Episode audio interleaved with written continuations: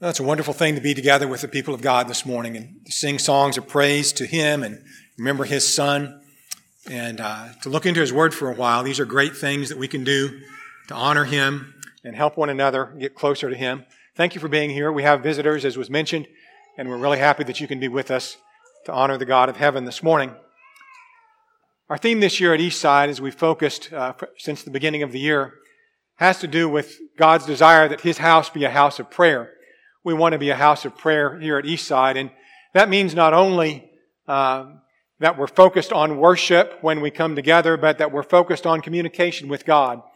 The song that we just sang, I Close My Eyes, I think it's one of the most beautiful songs that has ever been written about the um, personal experience that one has with God when you pray. It is just uh, almost overwhelming sometimes to think about being permitted to be in the presence of God and speak to the God of heaven in a loving relationship. Our lesson this morning uh, expands that idea of a person's uh, devotion and love and communication to God in prayer to what happens when the church as a whole is doing that and we're sharing together in those experiences of prayer. Uh, the text is taken from Acts chapter 12 and verse 5, where Luke writes that when Peter was in, pri- in prison, constant prayer was made for him by the church. Christians, individually and collectively, are admonished to be patient in tribulation, continuing steadfastly in prayer. Romans 12 and verse 12 says.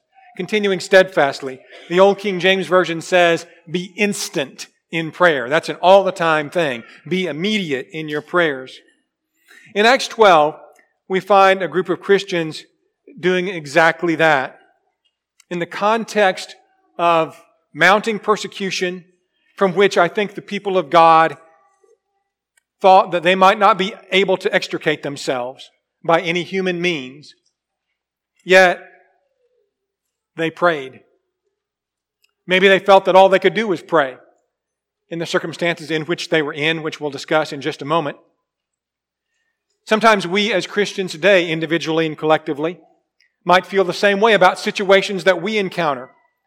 Whether you or a loved one has been given the diagnosis of some horrible illness, maybe that's incurable, maybe that's terminal, or maybe you have insecurity about your job or your future life, or your family relationships, or Maybe you're trying to work with someone who's straying from the Lord, whose soul is lost or soon to be lost if they don't turn. Or maybe you're concerned, even as we prayed this morning, Brad mentioned the moral decline of our nation and of the world. And we're so many of us are so concerned about that. And what else can we do but pray? Well, maybe there are some things, but praying is at the top of my list. And so all of those things are, are things that press on us and can distress us and concern us.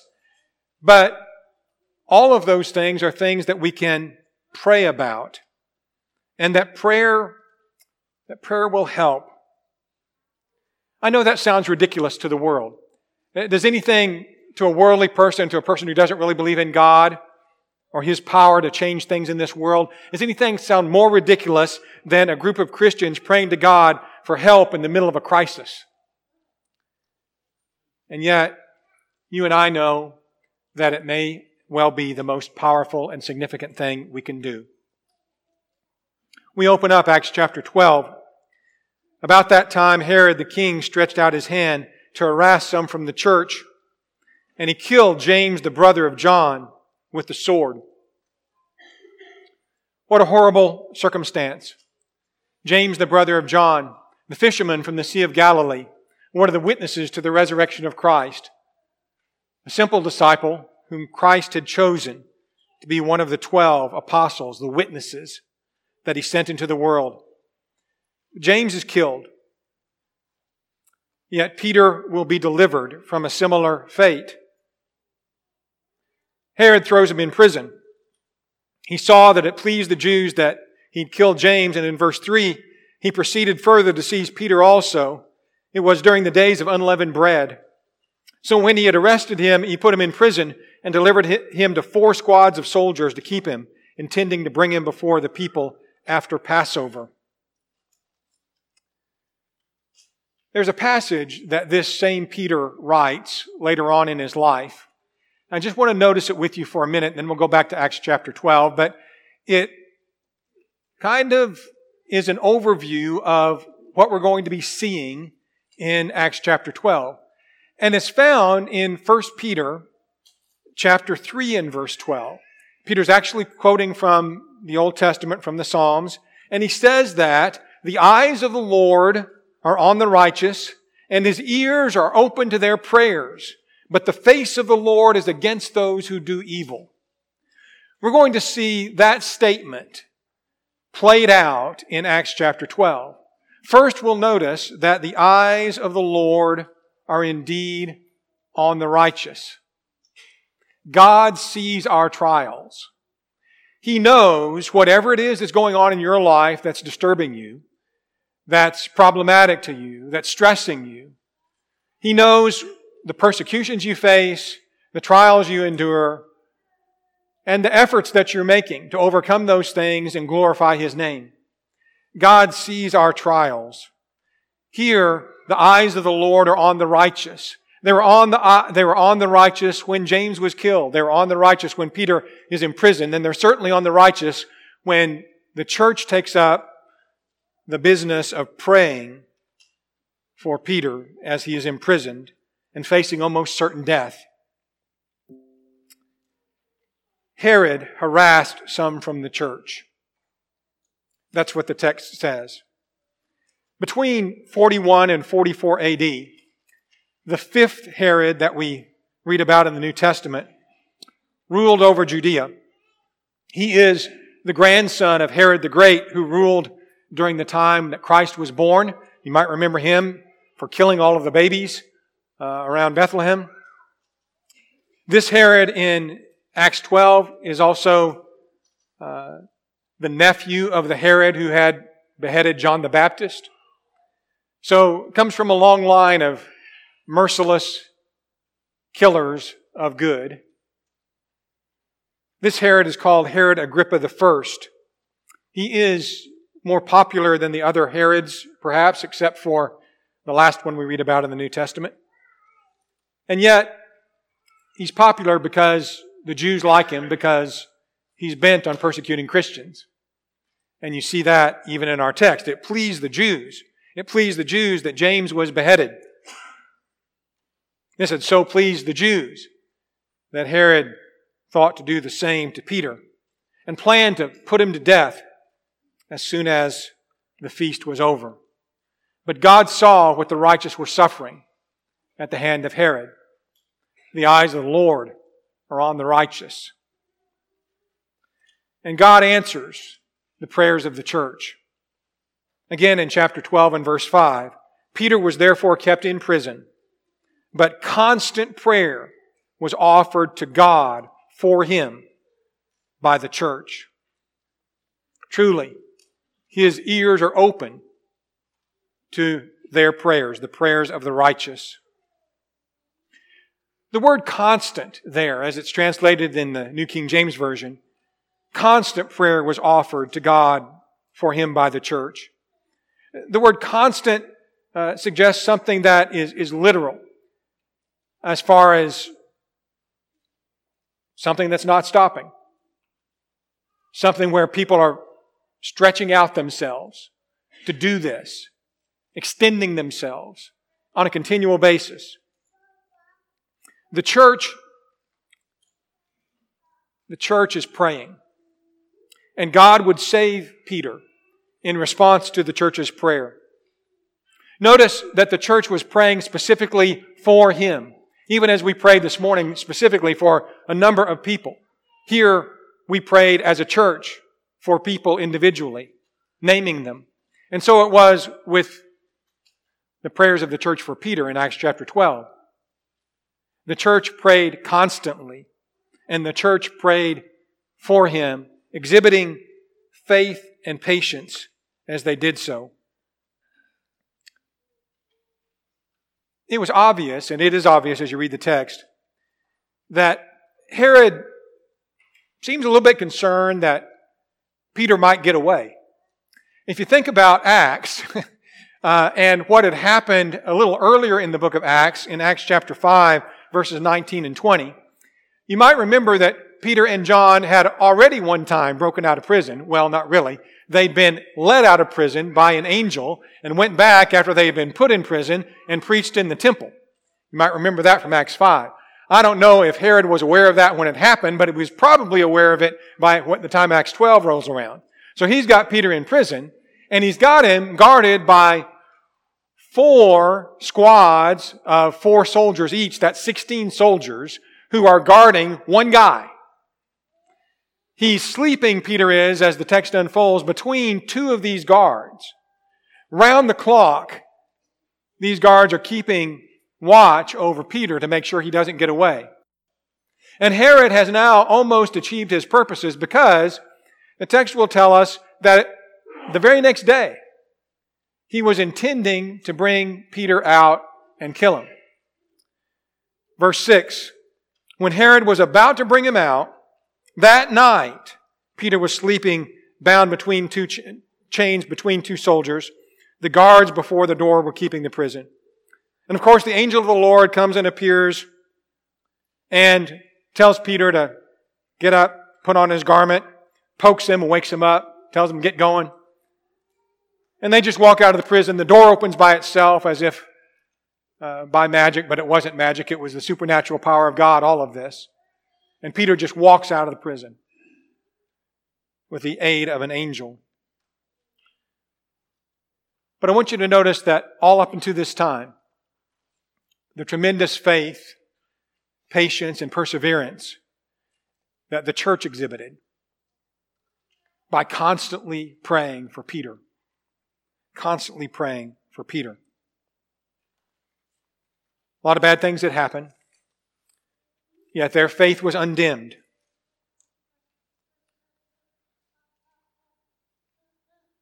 Do we understand the importance of constantly praying? The Bible says, pray without ceasing. 1 Thessalonians chapter 5. We already read in Romans 12, continue steadfastly in prayer. I read a story this last week. A, a man was traveling in Italy a number of decades ago, though. And he was at a nicer hotel, and it had some things back then that were kind of new amenities. But he was sitting in the restaurant, and they had a buzzer to push if you wanted the waiter. You just had to push the buzzer, this little red button, you know, just push, and the waiter was supposed to appear. Well, he, he was needing a waiter, and he pushed it and waited a while. Nobody came. Pushed it again. Nobody came. Pushed it again. Nobody came. Finally, a, a friend of his came and sat down by him and says, what you doing? He said, well, I'm trying to get the waiter to come. I'm pushing this button. And the guy said, Well, I've been here before. Let me show you what, what, what you got to do. And so he, he puts his thumb on the button and he holds his thumb on the button and holds it there and holds it there and holds it there until a waiter shows up. And he said, That's what you got to do. You got to keep your thumb on the button. And so it is with prayer. God wants us to keep our thumb on the button. He's there ready to answer our prayers. He knows what's going on, but He wants to hear from us. And He wants us to be steadfast and fervent in our prayers, to keep that thumb on the button of prayer and never let up, never stop. Just continue to pray. The other thing I want you to notice in this text, and uh, it'll take a little bit to unpack this, but the activity of prayer extended beyond the regular assemblies of the church. Kind of becomes obvious um, as you read in chapter 12 and verse 12. Peter, being freed, realizing he was freed, he comes, uh, considering all that, he comes to the house of Mary, the mother of John, whose surname was Mark, where many were gathered together praying. Not the whole church, not everybody, but this is part of what Luke means when he says the church prayed constantly. Here there were many gathered in a church, in, the, in a house rather, but it wasn't the whole church. How do I know that? Well, when you get down uh, to the end of this context and Peter presents himself, you know, there's kind of the funny story where Rhoda doesn't let him in at first, knowing it's him, but she goes back and tells everybody he's at the door, so he has to stand there pounding at the door. Finally, he gets in and gets to talk to these disciples who are praying, and he, he says to them uh, that they are to go and tell James and the brethren in verse 17. What does that mean? It means there are a whole bunch of people, members of the church, leaders of the church, who weren't there. And yet this counts as part of the church praying. You see, the church does things assembled, and many times in Scripture, when the Bible talks about the church doing something, it is an assembly of the church as a whole. But there are other times, quite a few of them actually, where the church does things in a distributed way outside of the assembly, in small groups or even by individuals doing things that is credited to the local church. You have a number of examples of that, I think, in the book of Acts. The disciples in Acts 2.42 continued steadfastly in prayer, in the breaking of bread, among other things. In Acts chapter 3 and verse 1, Peter and John went up to the temple at the hour of prayer. In Acts chapter 4 and verse 31, after they'd been released from prison, they met with some disciples, maybe the whole church, but it doesn't say. They were assembled together and they prayed. But notice especially a couple of passages that I think are uh, clear about this. In Acts chapter 20, we're familiar with the apostle Paul meeting with the Ephesian elders at Miletus. So it's not the whole church, it's just the elders that come down from Ephesus to meet Paul at Miletus. And of course, uh, Paul has a lot to say to them. When you come to the end of that time, it says in Acts 20 and verse 36, when he said these things, he knelt down and prayed with them all. Well, what would that, what would you say that is? Is that the church praying? Well, it's not an assembly of the church praying, but it's the church praying, isn't it? And then, a little later on from that, in Acts 21, uh, the apostle Paul, on his way to Jerusalem at the end of his third missionary journey, visits the city of Tyre and spends a week or so there. Seven days, it says, Acts 21 and verse 4.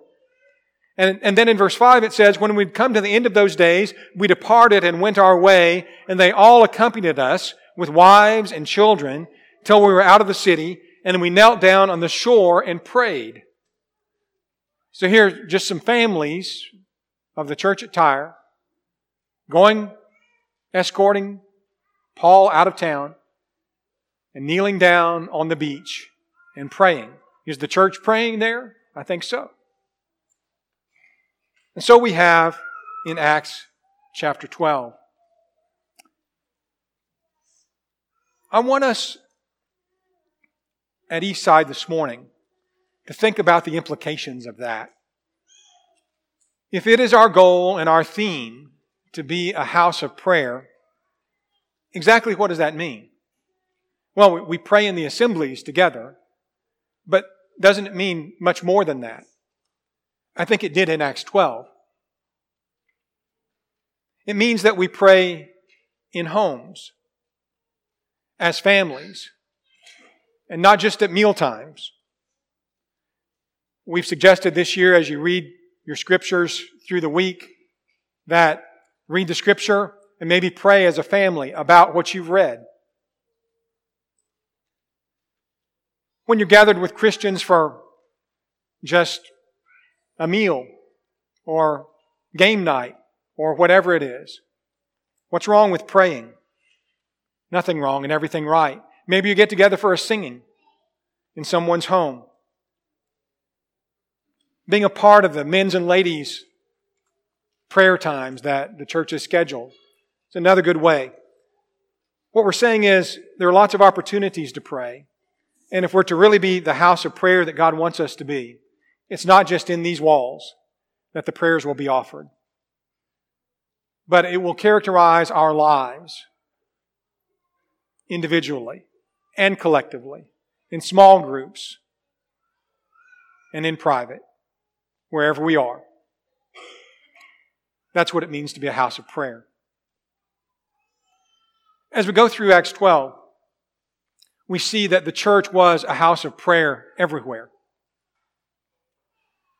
And if the church is a house of prayer, it's a house of prayer everywhere, not just in a location. God answers the prayers of the church. His ears are open to their prayers. God delivered Peter and James. He answered the prayers of the saints. But he did so in different ways, didn't he? Someone might say, well, how did he deliver James? You know, James was beheaded. How is that deliverance? Peter was delivered from prison, but James was delivered into the presence of the Lord. And don't we really believe that James' deliverance was the better of the two? I know the Apostle Paul did. That's what Paul wrote in Philippians chapter 1 and verse 21. For to me to live is Christ, and to die is gain. He was facing this choice of whether to live on and help the Philippians and others, or, or perhaps to be put to death. And he says, If I live on in the flesh, this will mean fruit from my labor, yet what I shall choose I cannot tell. For I am hard pressed between the two, having a desire to depart and be with Christ, which is far better, he says. Greg Chandler was with us a couple of weeks ago and preached uh, several really pointed lessons. And I love the one, the collision on the plains of Dura, where Shadrach, Meshach, and Abednego talked to King, king Nebuchadnezzar, and, and basically the king says, You better bow down to this idol, or, you know, I'm going to throw you to the fiery furnace. And you remember the answer. Daniel chapter 3 and verse 15. When the king said, Who is the God that will deliver you? The three respond by saying, O Nebuchadnezzar, we have no need to answer you in this matter. If that is the case, our God, whom we serve, is able to deliver us from the burning fiery furnace. He will deliver us from your hand, O king. But if not, let it be known to you, O king, that we do not serve your gods, nor will we worship the gold image which you have set up. They're basically saying, we're going to be delivered either way, but we're going to serve God regardless.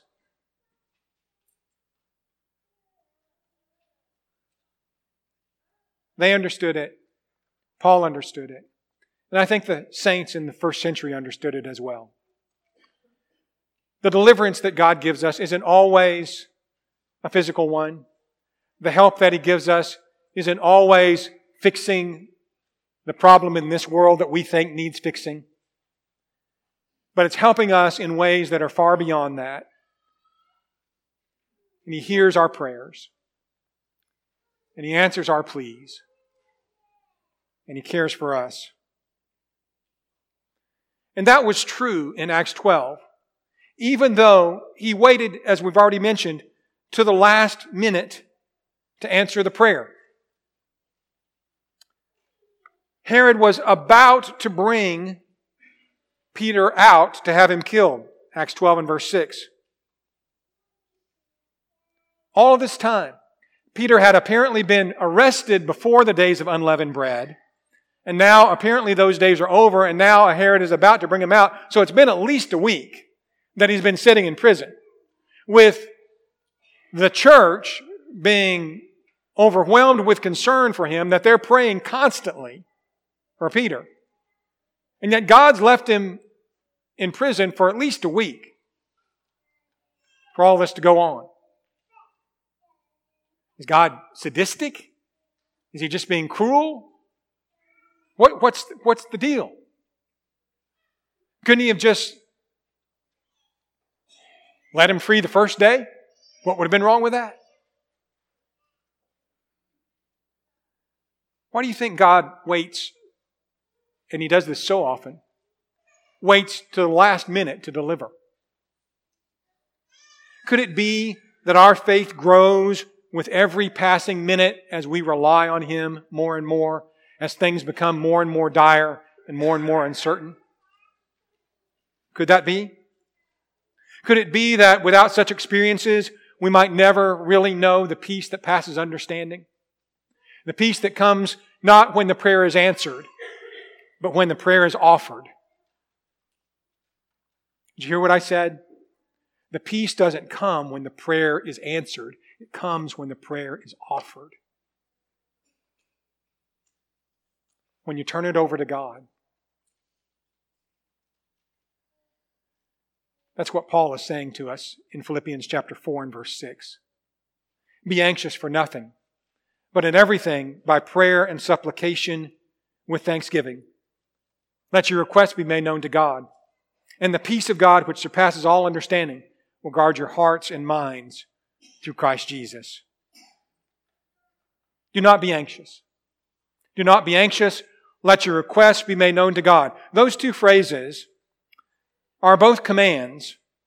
And in the Greek language, they're what we call in the imperative, the language of a command. And they, they are both similar in their form and tense.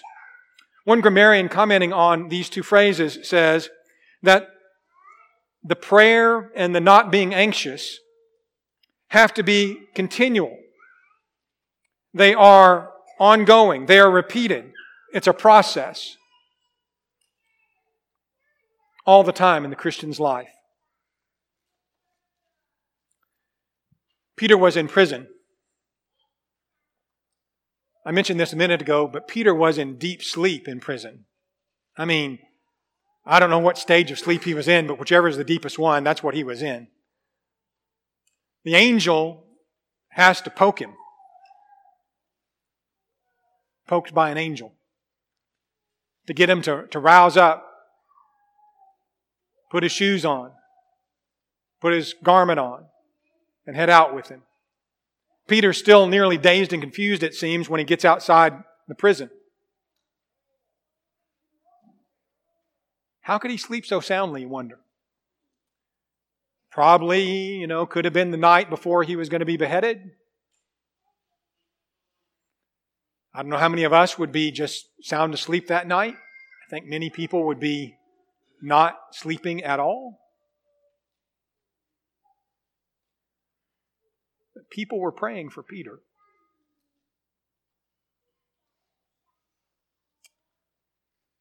And somehow I think he had peace.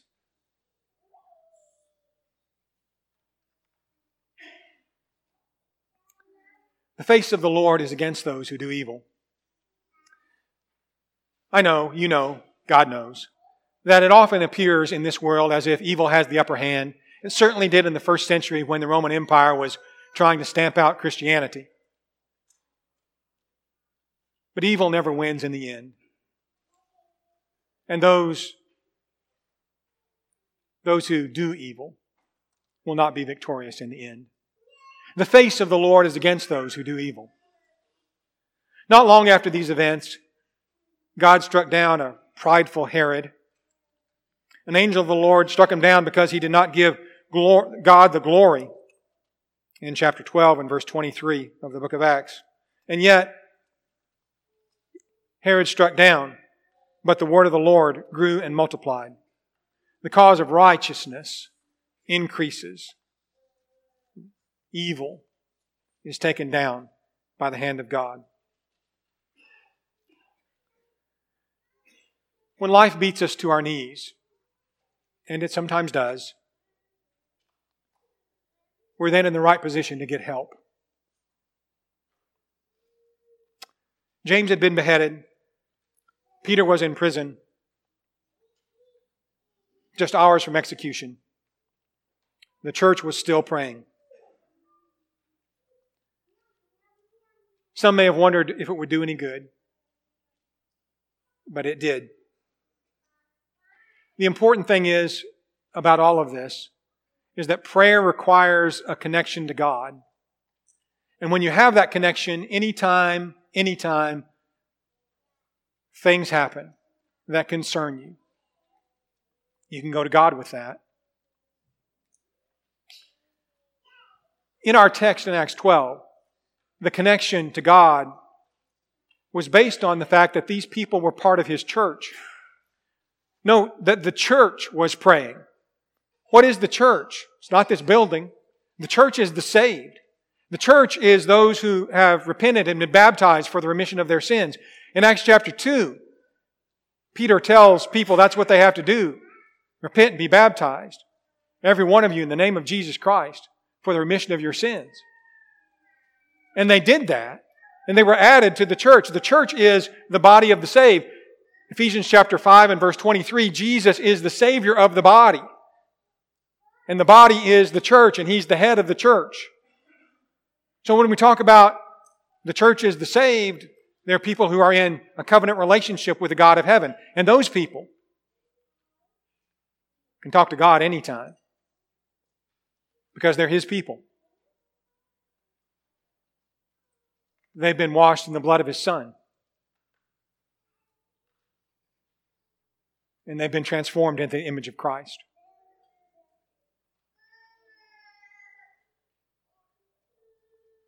Let us make constant use of our connection to the Lord in the body of Christ. Let us pray constantly and be that house of prayer that God wants us to be. Have one, one other thing I want to share with you this morning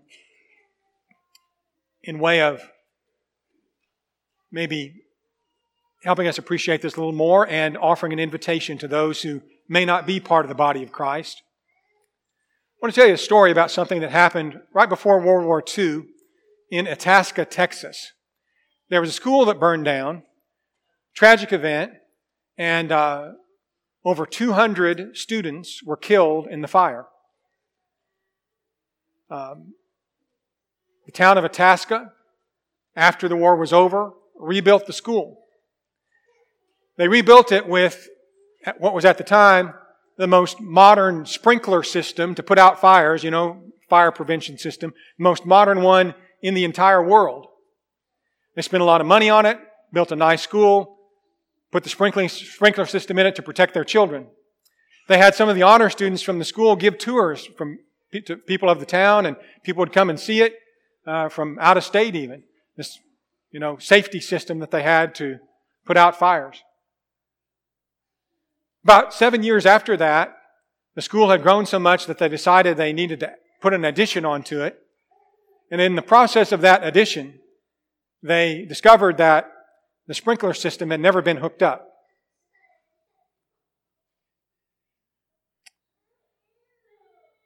Is your sprinkler system hooked up? Do you actually have a real connection to God because you've obeyed the command to repent and be baptized for the remission of your sins. Unless you become a child of God, you don't have that family connection. But you can have it this morning. We'd ask you to come while we stand and while we sing.